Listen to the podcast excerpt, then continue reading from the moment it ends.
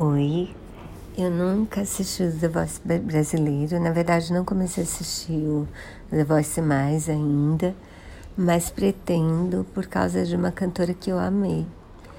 Ela chama Áurea Catarina, é carioca.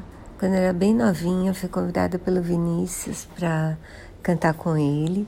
Depois abandonou a carreira porque casou e o marido não queria que ela continuasse cantando para fora, cantando para fora. Depois de um tempo ela se separou e resolveu que ia tentar viver da música. Foi para Paris. Virou cantora de metrô lá, cantora no metrô, assim começou a cantar no metrô. E e parece que uma amiga dela cismou que ela precisava se inscrever. Ela foi chamada e eu vou colocar o link de uma gravação dela, uma música que eu nunca tinha ouvido falar, chamada Dois Corações. Que belezinha, sabe? Uma voz tão tranquila, tão cristalina, sabe? Tão sem esforço. Eu amei. Minha nova cantora preferida. Espero que vocês gostem também.